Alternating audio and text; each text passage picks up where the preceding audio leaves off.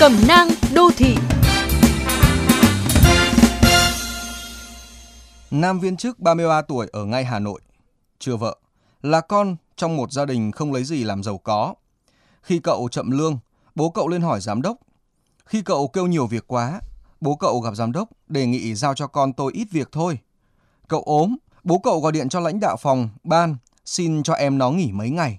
Và đến nay, cậu vẫn chưa lấy vợ, vì bố mẹ cậu than rằng lũ con gái bây giờ hư hỏng hết.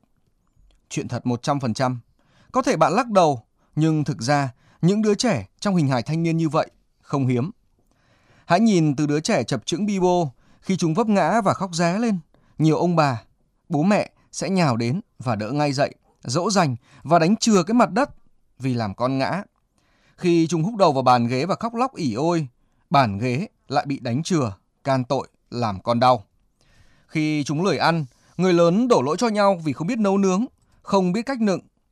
Khi trẻ học bài, bố mẹ kè kè bên cạnh xem con làm bài xong chưa, đúng chưa, vì lo thầy cô phạt con. Và lớn hơn chút nữa, phụ huynh sẽ chọn luôn ngành nghề cho con, lo việc cho con, lo kén vợ, gả chồng, lo nuôi con hộ chúng.